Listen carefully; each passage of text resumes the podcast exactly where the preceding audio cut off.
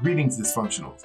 Doctor Ernesto Morell is back with the third and final part of our discussion on the ethnic studies struggle in California. In this final part, Sean Arce, Elias Serna, and Lupe Carrasco Cardona, along with myself and Francisco Lopez, talked specifically about the need for gente across the country to come together to fight for Chicana O X history and culture. Now, you bring up a great point, Elias, uh, reinventing. That's part of what we are aiming to do here through the Chicano studies, is reinvent ourselves. So how does somebody, how do our listeners who are across the nation, not in Arizona, not in California, what can, how do they contribute? Sheesh. I mean, I love to hear from others, but I think there's such rich sharing to do. I think even the origins of the ethnic studies in California is a great lesson. Like, how did I get to meet Todd from Michigan? I would have never gone out to Michigan. We all went to Tucson. The whole reason ethnic studies blew up in California is because of Tucson, because we were fighting in Tucson and we brought the fight over the mountains to California. Yeah, that's and, uh, you are absolutely right. I think that what happened in Tucson, it will be will become the new center. And I think it already has. And so, yeah, mm-hmm. I agree one hundred percent. Can I say something really quickly on that? I think that that is has been something that I see missing, like in the ethnic studies sort of, you know, struggle, which is why, like, I have gravitated towards like Raza studies now, and like, you know, Sean and Elias and, and others, you know, others, my siblings in this movement. And that is that what was happening in Tucson is like what I was, what I said earlier was very connected to like the spirituality element. Like there was, there was an element of like you're, you're, um, you're learning history, but you're also like healing from it. Right. And it wasn't just like, oh, you're going to heal by proxy. It was like, no, we it's built into the pedagogy. Right. And I think like um, I think sometimes we start to touch on that here, but I don't think that we go deeply enough into like how transformative as a whole human what they were doing in Tucson, you know, really is. And I think that we really need to to be clear that if we want to see the same kinds of results with the ethnic studies here, That, that we need to ensure that, you know, whatever tradition, whatever discipline you're um, teaching ethnic studies from, that you bring that into what you're doing. Because for me, that was the big thing that was like, you know, because I come I come from a ceremony family, right? Like my dad was a medicine man, and like my brothers, my dad, they're all sun dancers, right? And so when I first went to Chito, it was like, holy, this just brought like everything together to be like this whole decolonial transformation of like who I am, right? I've always been like a, a, a Chicana, Chicana studies teacher, you know, as an educator for my twenty-one years. But at that moment, it transformed me like even further. It pushed me even further. Um, and I think that's something that we need to remember with, with this whole movement, is that that element cannot be missing, because if that's missing, we're going to really miss the mark in terms of seeing the types of results that, that we saw in Tucson.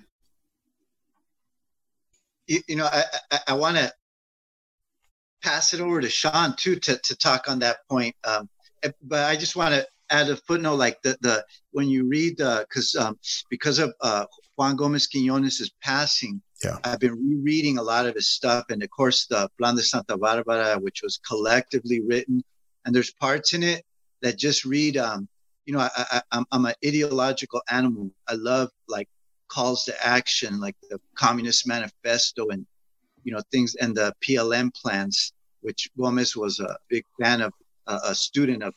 The Plan de Santa Barbara, there's moments where it's spiritual. I feel like it's, there's a very powerful spiritual element that I think overtakes the reader. But I'm wondering, uh, Sean has any, uh, any uh, ideas on that? Because um, because that, that, that's kind of where we started in Tucson. I, I'd like to hear what, what he says on on something like that.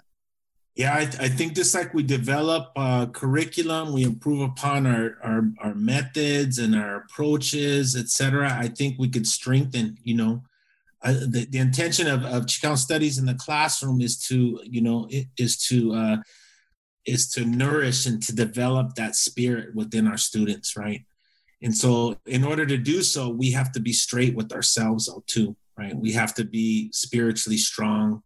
We have to uh, constantly, excuse me, constantly uh, uh, develop uh, in terms of our of our spirituality, right?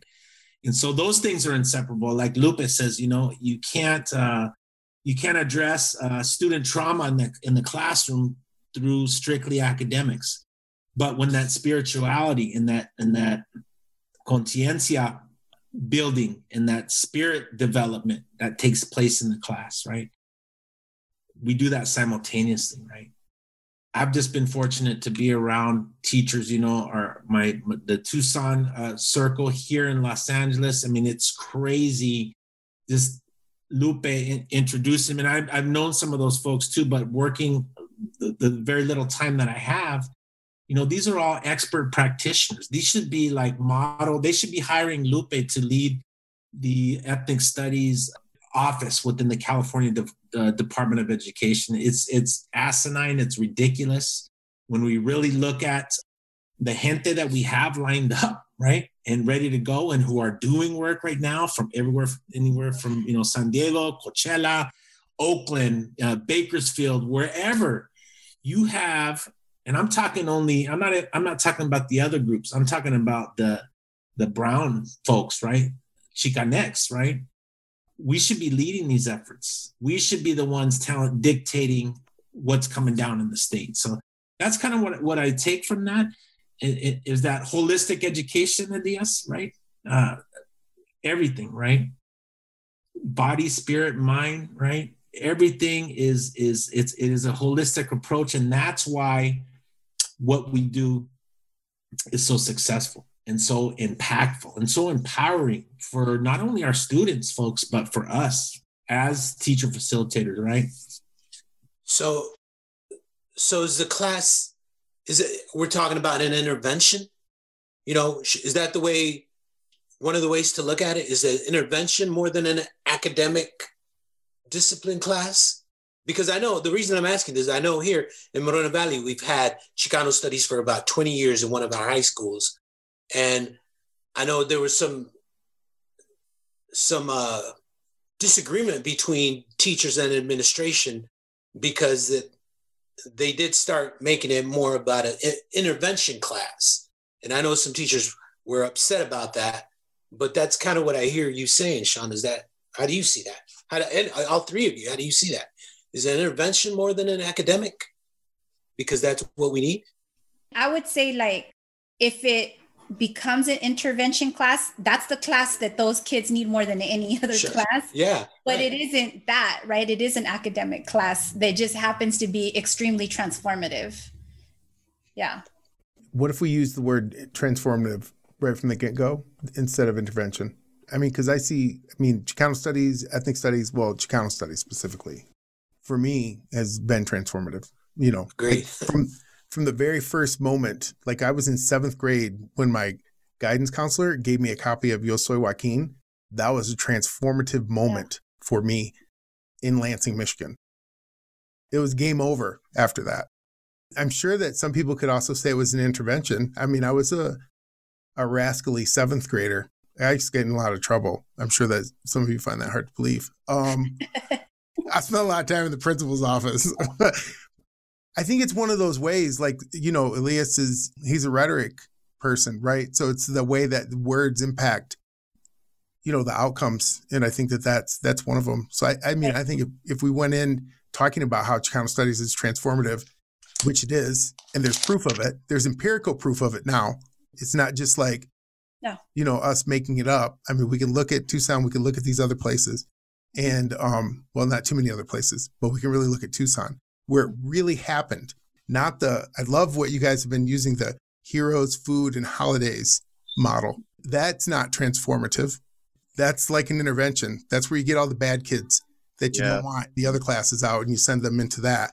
So I have one other question for y'all. El Rancho Unified was one of the first school districts to implement, right? In mm-hmm. two thousand fourteen.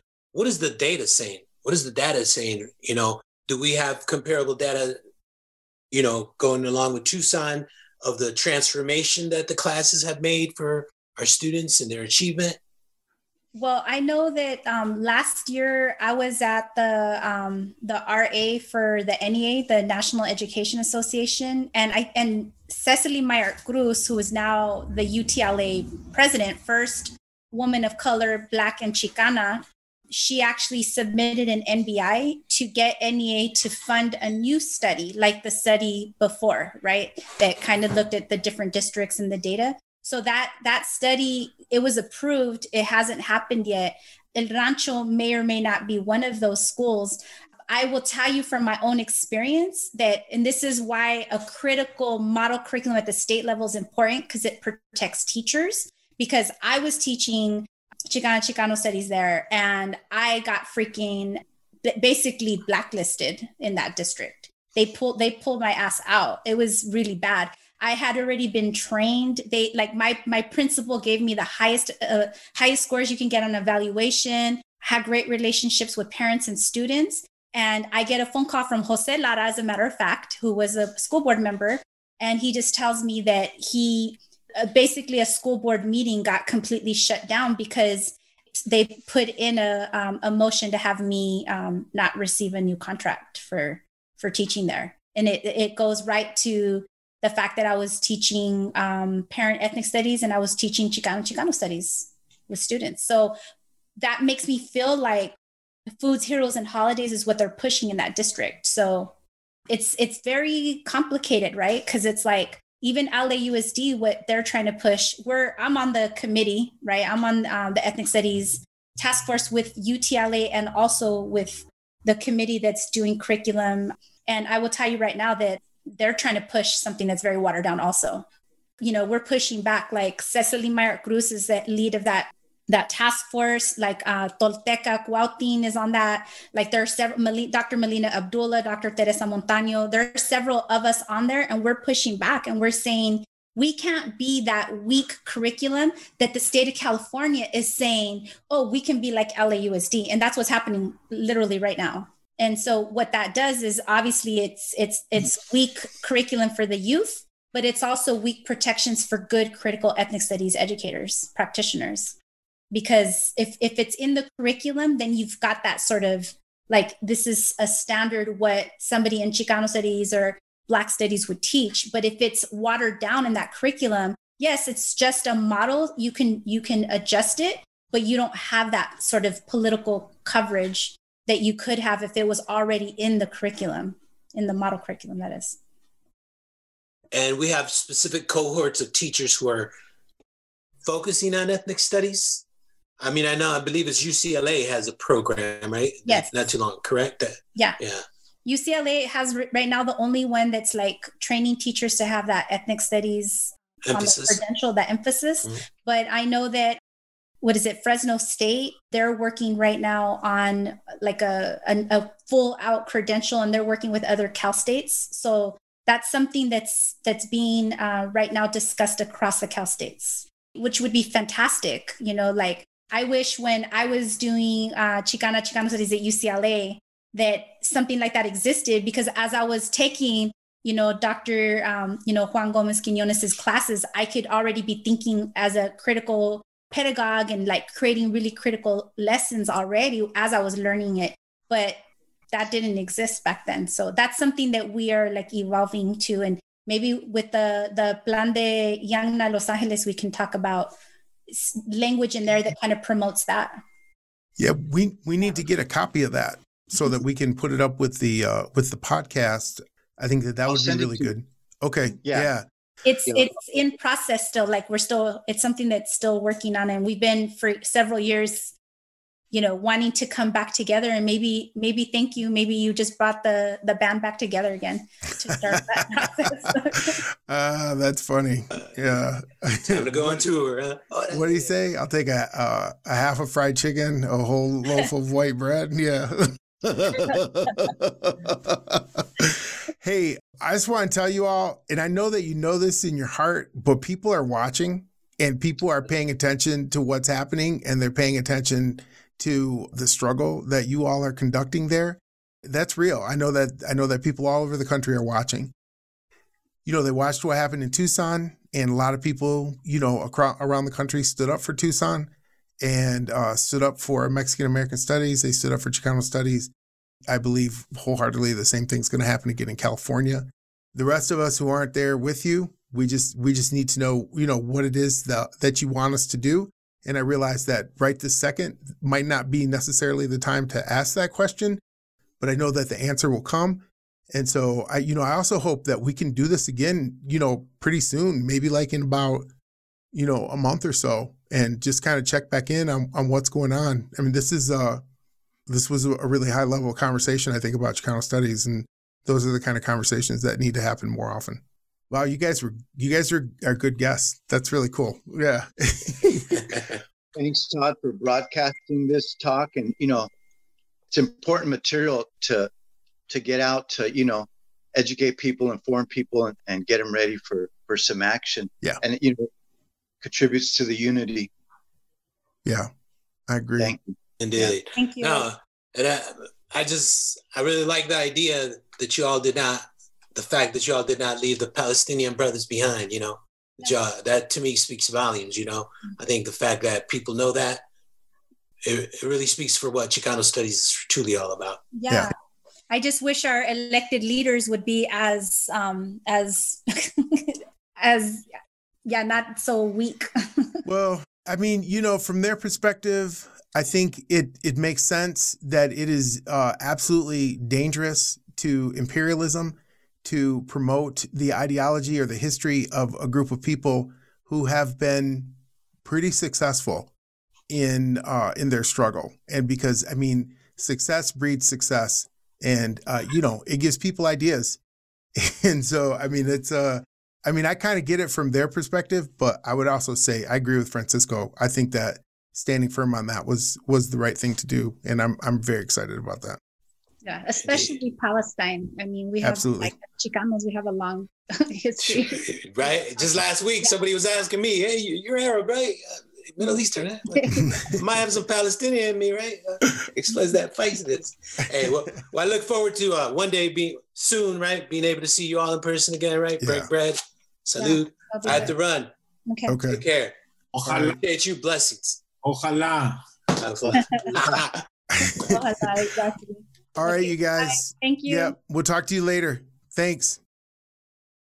Thanks for listening to the third and final part of our discussion on the fight for ethnic studies in California. We hope it was as informative for you as it was for us.